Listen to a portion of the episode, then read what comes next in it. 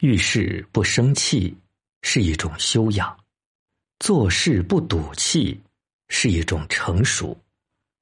生气是拿别人的错误惩罚自己，只有傻瓜才会生气。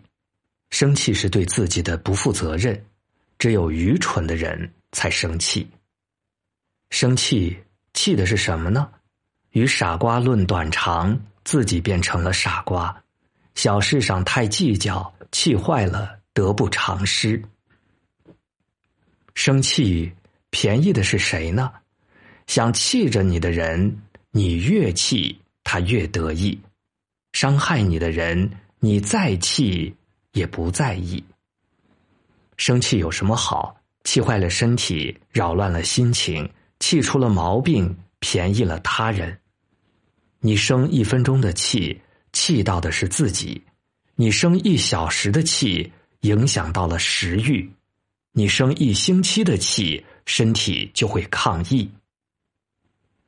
真正的智者从来不会生气，与人冲突时大度的让一让，受到委屈时安静的想一想，愤怒不满时一个人静一静，不吵不闹做心宽之人，不争不怒做知足之人，不生气防止矛盾扩大，不生气减少烦恼滋生。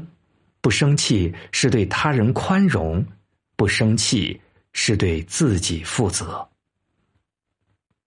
学会不生气，不管遇到什么事儿、什么人，都能够心宽大度、微笑面对。